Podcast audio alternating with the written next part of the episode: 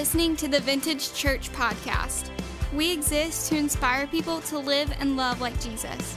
For more information, please visit our website at vintagechurch.net. We hope you enjoyed today's teaching. Good morning, church. Uh, there are times that God just plants me in a specific place in Scripture.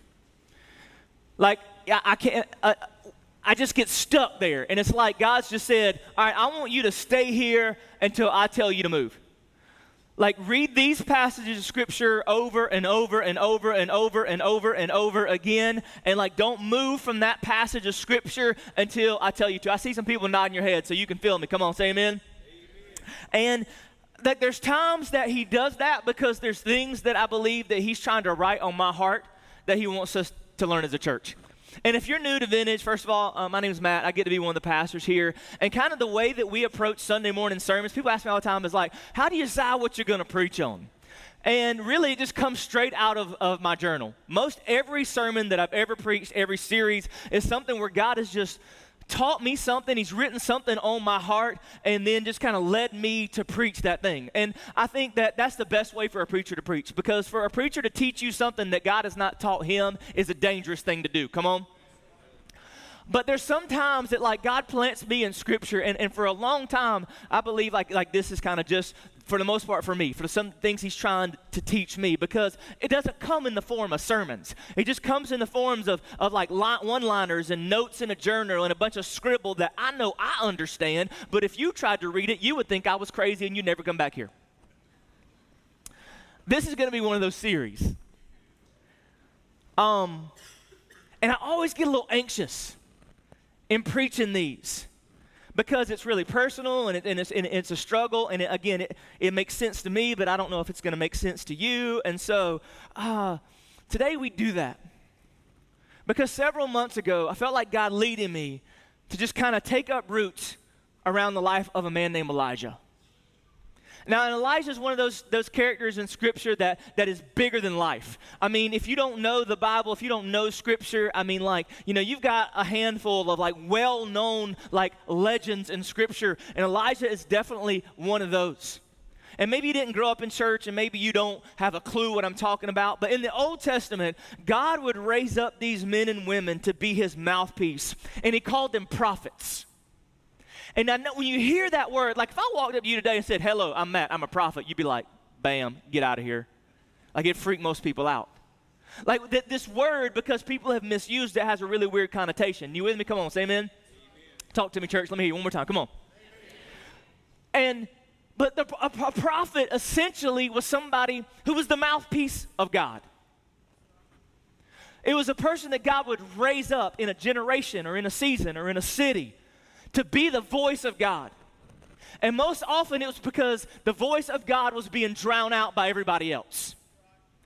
Like there would be things happening in culture that were so contrary to what God wanted for his people that he would move on the heart of somebody to call them back to the one true God. And that's the case, especially with Elijah. He was raised up by God in the midst of one of the most crazy religious melting pot madness eras in the history of the nation of Israel.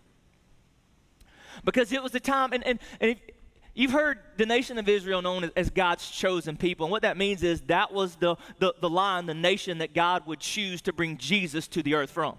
And had, God had to pick somebody, some nation, some group of people to bring Jesus to the planet. And it was just so happened that was his plan, that was what he ordained. And all throughout Scripture, we see God trying to move his people into who he created them to be and use them in ways that he wanted to use them. And when Elijah comes on the scene, there's a guy who's king over Israel, who Scripture says did more evil than any other king Israel ever had. His name was Ahab. And he was married to an even crazier woman named Jezebel. I think that's just a fun name to say, Jezebel. Like, ladies, if anybody ever calls you a Jezebel, it is not a term of endearment. and like you had this powerhouse couple of crazy leading the nation of Israel. And see, what was going on is there was a lot happening. And, and, and when they would begin, the nation of Israel would begin to drift away from God, it, it never would turn out well for them. I found that to be true in my own life. Have you? Like when I start doing things in a way contrary to the way God wants them, to be done, it typically does not go well for me. And that was happening in the nation of Israel. But what was crazy is they knew things weren't going well, so they would try to find these gods because they knew they needed something bigger than themselves. And so they would try to find a God to fit the situation that they were struggling in. So, like when things weren't going well and, and, and the earth was dry and crops weren't being produced, they started worshiping a God they believed that would produce the, fr- the, the fruitfulness of the ground that they thought they needed. And so Ahab starts worshiping this false god called Baal and, and, and Asherah, and he puts up an Asherah pole and all these different idols and all these different things to these false gods. And people start kind of leaning in and following the direction of this crazy person. It's funny how when the masses start moving in one direction, ignorant people tend to follow. I'm just going to kind of leave that there. Let y'all interpret that a little bit. And so God goes to a man named Elijah. And it appears that he is the lone voice of God in this situation. And starting in 1 Kings chapter 17, and for several chapters, you see God use this man to be his voice. In the midst of so much noise that's contrary to God, this man, Elijah, is comes up to speak for, for God and to be used by God and to call people in to authentic belief in the one true God. And as you read his life, it's, it's a fascinating story. And as big a character as Elijah is, the reality is we have a really small window of his life. You would think, as, as, as famous as Elijah has become, and as big a character as he has become in, in, in our faith, that you would think you would have this big, huge, almost novel about all that he did and all that he experienced, but you just have a handful of chapters. And for the next few weeks, we're going to kind of dig into those chapters. And, and I'm just going to share with you some things that God has been teaching me as He encounters these different people and places and situations. And today, as we step into 1 Kings chapter 17, we see this beautiful story. And, and the, the one word that I could use to describe what, what happens over this chapter is the word provision. Say it with me provision. Provision. Provision. I appreciate the 20 of y'all who said that with me. Like, provision is a word that when you, like, even, even when you say it, maybe you don't understand it. But, like, God is our provider. The Old Testament had, had these different names for God where they would, they would say Jehovah, which was kind of this word for Lord, and then they would have another title that would follow that. And, and one of the most beautiful in the Old Testament was Jehovah Jireh, God my provider. And the provision of God is a really weird, complex, complicated thing in most of our minds. Because when I start talking about the provision of God, you automatically begin to kind of have some type of opinion formulated about what that is, what it looks like, what it means, what's required to have it. The provision of God. But when I talk about the provision of God, I'm talking about where God has showed up in your life. And had He not, you would no longer be with us. Most of us in this room should not be here today. I mean, like, there have been so many times we, it, things should have been done, whether we should have physically died, or whether we should have given up on our faith, or whether we should be in jail. Some people in the room. Some people like, I just got out. Welcome, we love you. Like God's provision. And you know what? As I read this story and I, and I began to look back in my own life, like the only reason why I'm standing on this platform is the provision of God. Let me, can I remind a little bit, if you, don't, if you don't know my story, like my biological mom was 16 years old when she gave birth to me. Military brat, Marines, I was born in 1978, five years after Roe versus Wade, and I can only imagine as you go through, you show up at high school, between 15 and 16 year old in 1978 in Jacksonville, North Carolina, where all the Marines are, and you walk in, you got that little baby bump going, I'm thinking the easiest thing for me to do would just be to get rid of this pregnancy so I don't have to deal with all this anymore. The fact that I have life is a testament to the provision of God. The fact that I didn't grow up bouncing around from foster home to foster home or some crazy situation, but I got to be put into the home of two people who deeply love Jesus and have shown me what that means throughout my entire life is a direct indication of the provision of God. And like I could walk you through so many moments in my life where only God only God. The fact that this church exists, only God. I mean, every instance in my life, only God. And so, what I hope to accomplish by the end of our time together today is for you to realize how much you need the provision of God and how real His provision is. Because there's some people in the room, you're already doubting. You're like, man, if you could see my life, if you knew my story, if you knew all the junk I've had to deal with and all the scars I have to show for all the things that I have experienced, you would not dare talk to me about provision.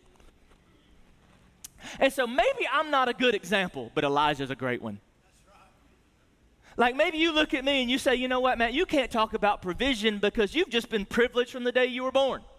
You got to be put in this home. You got to have these things. And I, and I grew up with great parents, and I grew up with a lot of advantages. And I grew up with, in, in the home of two people that were, that were educated and, and, and ambitious and did the things that they needed to do to provide for me. And in so many ways, I have. I'll be honest with you, I've lived such a charmed life compared to probably some of your stories. But I got a Bible right here that's full of people that experience God's provision in the most difficult and challenging circumstances. The people that brought us scripture did not live charmed lives. The people that could most testify about the provision of God experience it in the most crazy circumstances. Because, see, Elijah, if you could say what was the hallmark of Elijah's life, it was provision. That it, had it not been for the provision of God, Elijah would have been dead. He had a very powerful king that hated him because he told him like it was. Like when you meet Elijah, we hear that he's Elijah, he's from Tishbe. We know very few details about his life, and then boom, he jumps on the scene and he basically says, Ahab, guess what? You are a crazy person. Like you have been so disobedient to God, and guess what? Because of your disobedience to God, it ain't gonna rain till I says it, say it will. Like we're about to hit a drought. And not like the drought where like we had two days of rain and they on the news saying we're getting a drought. You know, I'm talking about for real. Like a drought that threatens, like the kind of drought where like again, like these people, when you didn't have it, when you had a drought, like you water, they, they, they didn't go to Walmart and buy bottled water. Y'all remember Y2K? Anybody remember that? I think my mother in law still has bottles of water under her table because she was convinced the world was ending on Y2K. Some of you are like, I was born in like 2001. What are you talking about? You're a baby. Shut up. like, when famine was spoke of in the Old Testament, it meant like people are going to die because there's no going to be no water there's going to be no food. Like this is this is as bad as it can possibly get. And you know what? When, when food got scarce people people got territorial i mean uh, like it created absolute chaos. And so you can imagine when ahab looks at elijah and, and, and, and says hey this this whole drought thing is coming like he blamed elijah. And the drought did come and when we step into chapter 17, basically we're, we're moving into this phase in the nation of Israel that Elijah said was going to happen. He said there's a drought coming, and it did. And God is providing for Elijah all throughout this season in order for him to continue to be the mouthpiece of God. And in, in 1 Kings chapter 17, you see the provision of God working in the life of Elijah and other people that Elijah gets to encounter. And so I want to walk you through this beautiful story. And I just want to make some observations about provision and I want to tell you kind of the roadmap of how I think we unleash provision in our lives. Go to 1 Kings chapter 17, verse 2. If you're with me, you're ready, say amen. 1 Kings chapter 17, verse 2. It says, Then the word of the Lord came to Elijah Leave here, turn eastward, and hide in the Kerith ravine, east of the Jordan, and you will drink from the, the brook, and I have directed the ravens to supply you with food there. So here, Elijah's really on the run for his life. And he says, In order to save your life, this is what I want you to do. I need you to go, leave where you are, and go to this place called the Kerith Ravine, where there's going to be a brook, and there you will be able to have fresh water to drink. And I'm going to provide you with food by the ravens. And this wasn't Mr. and Mrs. Raven, this was like bird ravens. First observation I see about provision is where God guides, He provides. Where God guides, He provides. He says, Hey, I need you to leave where you are and go to where I'm telling you. And if you will do that, if you will follow my direction, you will experience my provision. That's good. Let me say that again. If you will follow my direction, you will experience my provision. Like my provision is connected to your willingness to surrender to my direction. Like you can stay where you are and die. Or you can go where I'm leading you to go. You can follow my direction, and when you follow my direction, you will experience my provision. Somebody in this room needs to learn that. Maybe you're not experiencing God's provision is because you're refusing to follow his direction. And there's times when God's direction does not make sense. And maybe you're not following God's direction because you're waiting for it to make sense, and therefore you're not experiencing God's provision. Can I just let you know something? God's direction never makes sense. If it makes sense, it probably ain't God's direction. Anybody else testify? Come on. I mean, number one, like if I'm, I'm if I'm Elijah, I'm like God, but like it's me and you, man. Why am I running from this punk? No, I'm gonna stay here. I'm gonna look him dead in his eye. I'm gonna say, no rain. What? Isn't it funny how, like, sometimes the way God provides, the way God gives you rest, is He calls you to retreat. You hear that? Sometimes God's calling you to rest, and it looks like retreat. Somebody in this room needs to learn that message. That, like, you need, you need to retreat, you need to follow God. Where God guides, He provides. His direction is always connected to His provision. And if you want to experience His provision, you have to follow His direction. He says, Hey, Elijah, this is what I want you to do. And He's very specific. He says, Go to the Kerith Ravine. There you're going to find a brook. You're going to have water there. And don't worry about food. I'm going to provide it by ravens. Because God is supernatural and He's powerful, and He can even direct ravens to give you food. Like God can give you supply from the craziest source. Let's keep reading. Sometime later, the brook dried up because there had been no rain in the land. Then the word of the Lord came to him Go at once to Zarephath in the region of Sidon and stay there. I have directed a widow there to supply you with food. Second observation the place of provision is not always permanent. The place of provision is not always permanent. So it says for some time later, we don't know how long. I, I don't know if it's four days or four weeks or, I don't, or four months. But for after a season, there came a time when the brook dried up and the ravens were no longer coming. And now I think most of us in that moment, you know what we do? We get mad at God. Like no, like I like I like I like drinking from the brook. I like catching the food from the ravens. I named that one Teddy. We've become friends. And like this is how I I, I want to I want to just stay here. But he's saying, you know what? This place of provision is no longer permanent. It's time to move on. So there's some people, the reason why you're not experiencing the provision is because somewhere, somewhere along the way, the supply in that place has run dry and God has called you to move and you stayed. And God's looking at you and there's like, there's not anything for you here anymore. For you to continue to get my provision, you got to move to the next place. See, we don't like that, do we? Come on, are you with me? Am I making any sense? See, the place of provision is not always permanent, and, and we want it to be. We want it to look like it's always looked. We want him to supply like he's always supply. Or here's what we think. You know what I think? I just wonder, did, did Elijah, when the brook run dry, think, God, what have I done to cause you to make this brook dry up? Because we automatically believe that the mess we're in is a result of the mistakes we've made. But it's not always the case the brook didn't run dry because Elijah didn't because, Elijah had done something wrong. The brook run dry because the supply was now in another place. I'm preaching, Greg. I'm preaching best I can. That blows my mind. Because you know how many times, like I've stood and I've asked God, like, why, God? Like, like, why is it no longer here? Why do we don't have this? And God's looking at me, He's like, because you ain't, it's time to move on. It's run its course.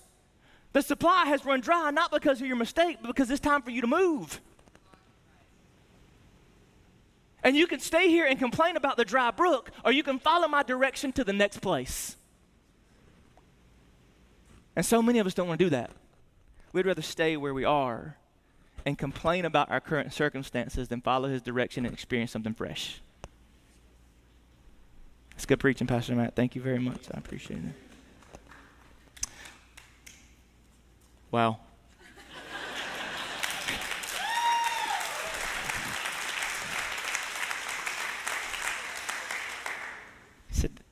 don't get too attached to the place where the provision is now. Because there may come a time when God says, it's run dry, that supply is over, it's time to go here. And you notice what he says? He said that he uses the same phrase. You're going to see this phrase a couple times. He says, I have directed. Like you got to believe that when you go, God's gone ahead of you. Says like I'm asking you to move, but I've already moved. And so I'm really just a- I'm asking you to follow. I'm not asking you to get ahead of me. I'm not asking you to go out and take a risk. Like like you can move because I've moved. And like so you, you follow me. Like you have to make sure that you don't move before he does. Because when I say, oh, the place of provision isn't permanent, it's really easy to think, well, my place is run dry. I need to go. You, you move too soon, it's a problem. You move too late, it's a problem. Which is why you got to be really in tune with the Holy Spirit of God and really in tune with His voice in such a way that you know when to move. Because if you move too late, you starve to death. If you move too soon, when you get there, there's nothing there for you yet. The place of provision is not always permanent. Let's keep reading. So he went to Zarephath when he came to the town gate, a widow was there gathering sticks. He called to her and asked, Would you bring me a little water in a jar so I may have a drink? As she was going to get it, he called, Again, bring me, please, a piece, and bring me, please, a piece of bread. So God says, Go to this place because there's a widow there that you're going to meet, and I'm going to use this widow to supply you with what you need next. And he sees this widow, and she's gathering up sticks. He says, Hey, would you, would you grab me a drink of water? Which would have been a big ask even then, because remember, we're in a drought. For her just to even spare a little bit of water would have been a lot to sacrifice. He says, Hey, and, and, and, and also, would you please bring me a piece of bread? And I just picture in this mind, like she holding her stick and she just stops and she goes, like, all right, prophet, I, you have me a glass of water, but a piece of bread, child, you know my situation. Verse 12. As surely, this is the widow speaking, as surely as the Lord your God lives, she replied, I don't have any bread, only a handful of flour and a little bit of oil in a jug. I'm gathering a few sticks to take home and make a meal for myself and my son that we will eat it and die. She was a cheerful woman.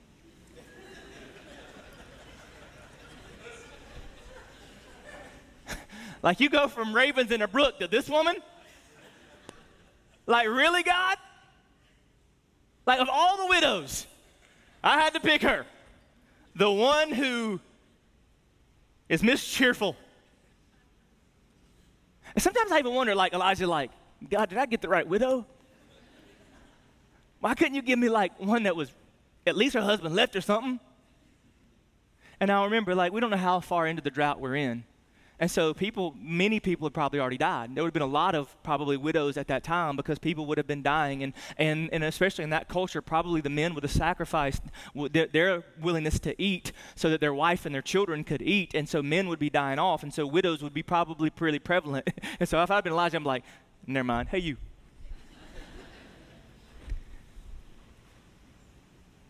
when he meets this widow, we don't even know her name. But the one that God directs him to says, you know, here, I, can I just tell you, here's, here's my plan for the day eat, die. Like, eat and then just wait for the sweet kiss of death. Because I have just enough flour and just enough oil to go home and bake one last meal for me and my son. And now, again, I think most of us would have moved on to a different person. But this is what God taught me in this observation. Next observation God promises supply, not surplus. God promises supply, not surplus. You need to learn this that God's provision is about supply, not sur- surplus. That He offer, He guarantees you to have everything you need, not all you want. So you got to misunderstand provision. See, some of y'all are missing provision because you think it's about surplus when it's really just about supply. Like you're complaining, oh, God doesn't provide in my life because if He did, I would have this and I would have this and I would have this. Like, can I just break it really down? You're here. You're alive. You have breath in your lungs. You have clothes on your back. Come on. Like just the fact that you woke up this morning is an example of the provision and favor of your Heavenly Father.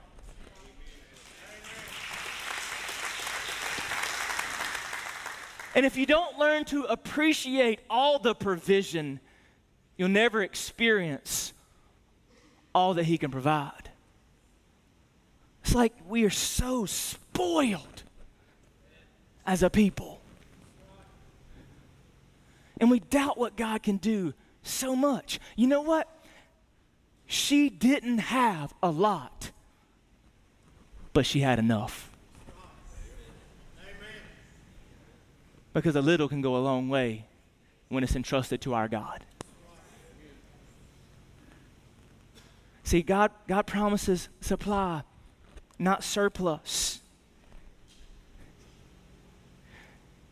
And in this moment, Elijah can recall hey, God's used supernatural measures before to give me my supply.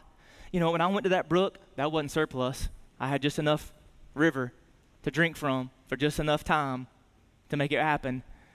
And like Domino's wasn't delivering, the ravens were. And so he says to the woman, check it out, verse 13. Elijah said to her, Don't be afraid. Go home and do as you have said. But first, make a small loaf of bread for me and from what you have, and bring it to me. And then make something for yourself and your son. Don't be afraid. Now, I don't think he's saying, don't be afraid to be obedient. I think he's saying, like, like don't be afraid. Like, like death is scary.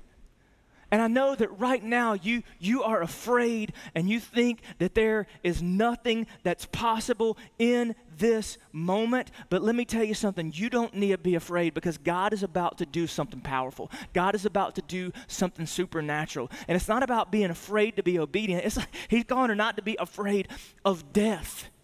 But He gives her very specific instructions.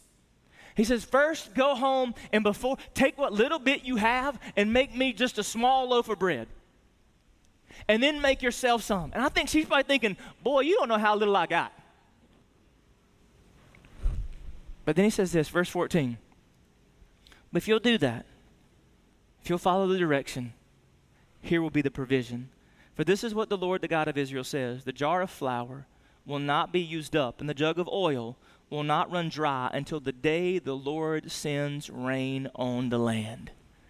It says, if you'll do this, if you'll take what little bit of flour and what little bit of oil that you have and give me the first loaf instead of the leftovers, then I will multiply, God will multiply what you think is a little and make it a lot.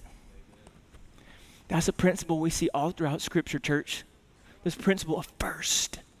Says when when he says, you know, because I I was like, like, all right, bro, listen, that's a good plan, but I tell you what, I'll make me a little bit. And when I've had enough of my full and my son has had enough of his full, if there's any left over, I'll, I'll throw you the crumbs. That's exactly how we continue to treat God to this day.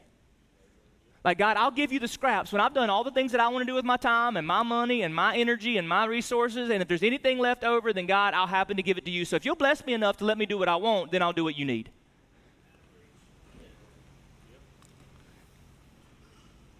Gives him very, very specific instructions. And then verse 15, though, look, verse 15. She went away and did as Elijah told her. Now, I think at first glance, we, we think, Oh, what a woman of faith. She must have been like great Aunt Myrtle.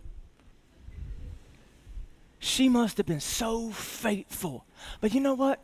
This let me give you this observation. Sometimes authentic faith can come out of absolute desperation. Sometimes authentic faith can come out of absolute desperation. Because here's what I think like, what, Sometimes what is certain is more scary than what's uncertain. Here's what she knows I got enough to go home and eat one last meal and die. So if I do it the way I had planned, I know what's going to happen. But I got this crazy prophet giving me a potential alternative that could radically alter my future. And so, you know what? I'm going to roll the dice because the potential of life is greater than the certainty of death. So I'm going to do what the prophet is calling me to do. And she does that authentic faith is born out of her absolute desperations. You know how many times in my life like I had to go God's way because I knew not going God's way. I knew how that was going to turn out. I didn't know how following God may turn out. I was, you know, can, can I let you on a little secret? Judgment free zone? We in the safe tree? I don't know that I've ever had a time when I've been obedient to God and I've been 100% certain of what would happen. I don't know of a single time. I don't know of a single time when I've operated in absolute, complete obedience that God has not provided for me. It didn't maybe look like I thought it was going to look or come in the time I thought it was going to come, but He has always provided. And so she goes and she makes it. And I'm running out of time and I don't care. I do care because kids ministry, they don't your kids are going crazy right now. 1 Corinthians 17. So there was food every day for Elijah and for the woman and her family, for the jar of flour was not used up, and the jug of oil did not run dry, in keeping with the word of the Lord spoken by Elijah. God does what he says he's going to do. So every day she went back, made a cake of bread, had enough for her, for her son, and for her Elijah. And I'm sure every day she went in thinking, we'll see tomorrow. And every day she went back there was still enough. And every day she went back and there was still enough. And every day she went back and there was still enough. Like, like her faith was demonstrated in her willingness every single day to go back to the jug and the jar. Like every morning she probably woke up thinking, oh, I hope there's still enough today. But you know how you knew she believed? She went back to the jug and the jar. I don't know that every time she walked in thinking, oh, this is going to be enough because God, you're good. And you are who you say you are. I think she's thinking, Dear Jesus, hope there's enough. You ever had one of those moments? Come on. Like, Dear Jesus, I hope you show up because I'm going to kill him if he walks in that door right now. Or that child, it, Dear Jesus, you better intervene or I'm going to strangle her. Dear Jesus, you better show up or I'm not going to make rent. Dear Jesus, you better show up is I don't know how I'm going to eat. She keeps going back, and every single day, God shows up. But that's not the end of the story. Because, see, something happens next that happens to us all. See, we don't know how. Again, look at uh, verse 17. Sometime later. Again, sometime later. The next verse says, sometime later. I don't know how many days this was, but I imagine, let's just say it was, it was 10 days. For 10 days, she went back. And I don't know, after 10 days, I'm thinking, God is good. Because I have one day and now I've made it 10. That is an example of who God is and what He's capable of. And it's amazing how God is so good until we experience something so bad. Because look what happens next. Look at verse 17. Sometime later, the son of the woman who owned the house became ill. He grew worse and worse, and finally he stopped breathing. And she said to Elijah, What do you have against me, man of God? Did you come to remind me of my sin and kill my son? So, in the midst of this day after this daily continued provision of God, she shows up one day and her son, her precious baby boy, is now no longer breathing. And all of a sudden, the goodness of God is gone. Like, I think even, even maybe that day, she cooked a cake of bread and she walks in and, like, he's not breathing. And now all of a sudden, the God who had been so faithful day in and day out, she's not so sure about anymore. That ever happened to anybody in the room? Elijah lays on the boy, does some powerful things, and a miracle happens. Look at verse 22. It says, The Lord heard Elijah's cry, and the boy's life returned to him, and he lived. Elijah picked up the child and carried him down from the room into the house. He gave him to his mother and said, Look, your son is alive. Then this is, this is the part that puzzles me. Look at verse 24. Then the woman said to Elijah, Now I know that you're a man of God, and the word of the Lord from your mouth is the truth. Now you know? Now? Like every single day, there's been flour and there's been oil. Every single day for all this time. And now you know? Like,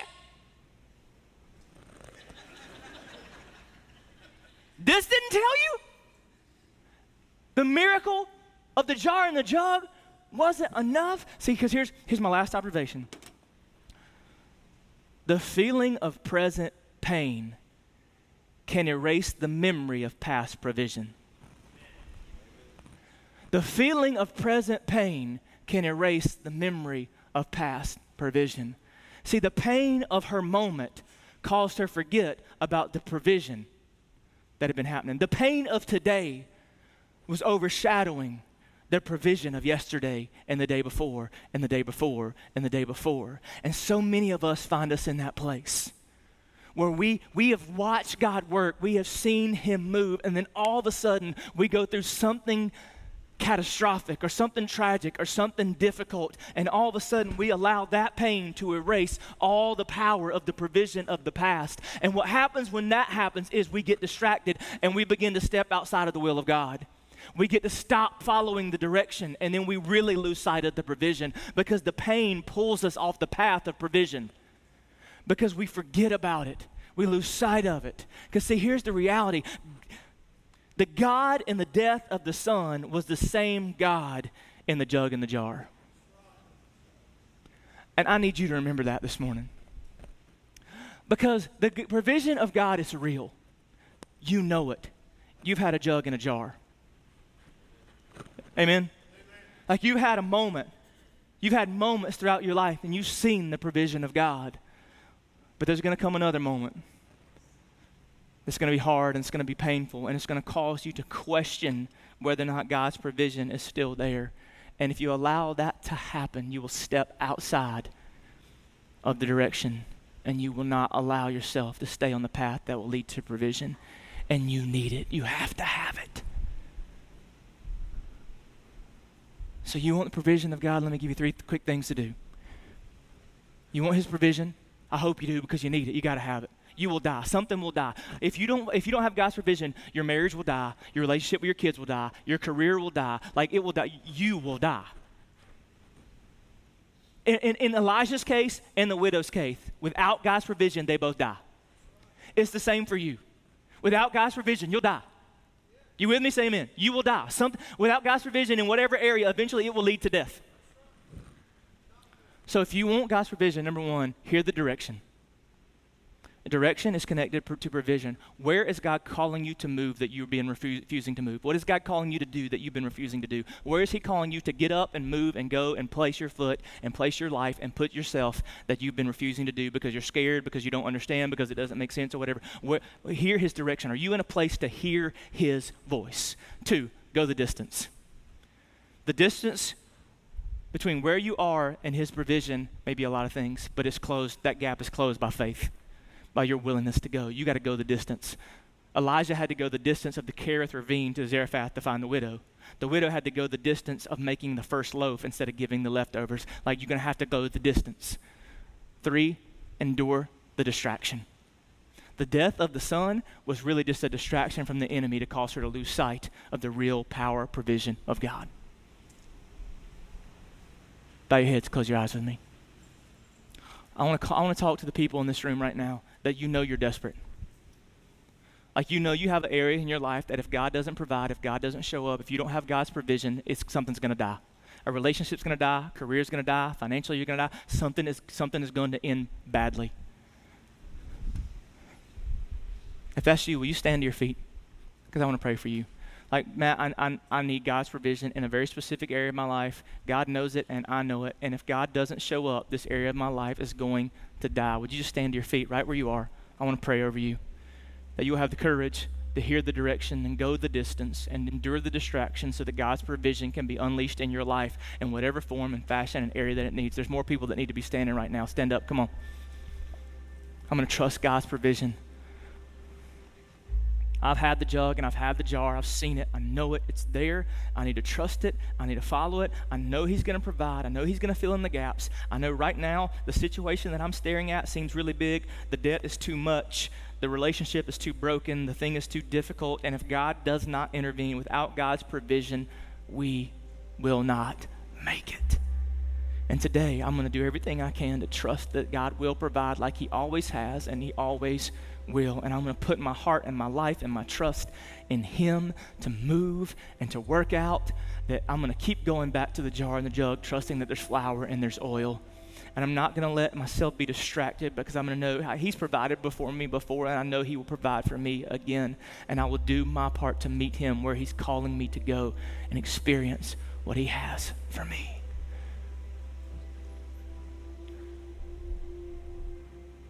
Father, I pray for these ones who are standing, Lord, and I pray that as we worship you right now, that your spirit would speak, that you would minister, that you would call people to yourself and use this for your good and glory. In Jesus' name we pray. Amen. Stand with us. Let's worship. Thanks for listening to the Vintage Church podcast. For more information, please visit our website at vintagechurch.net.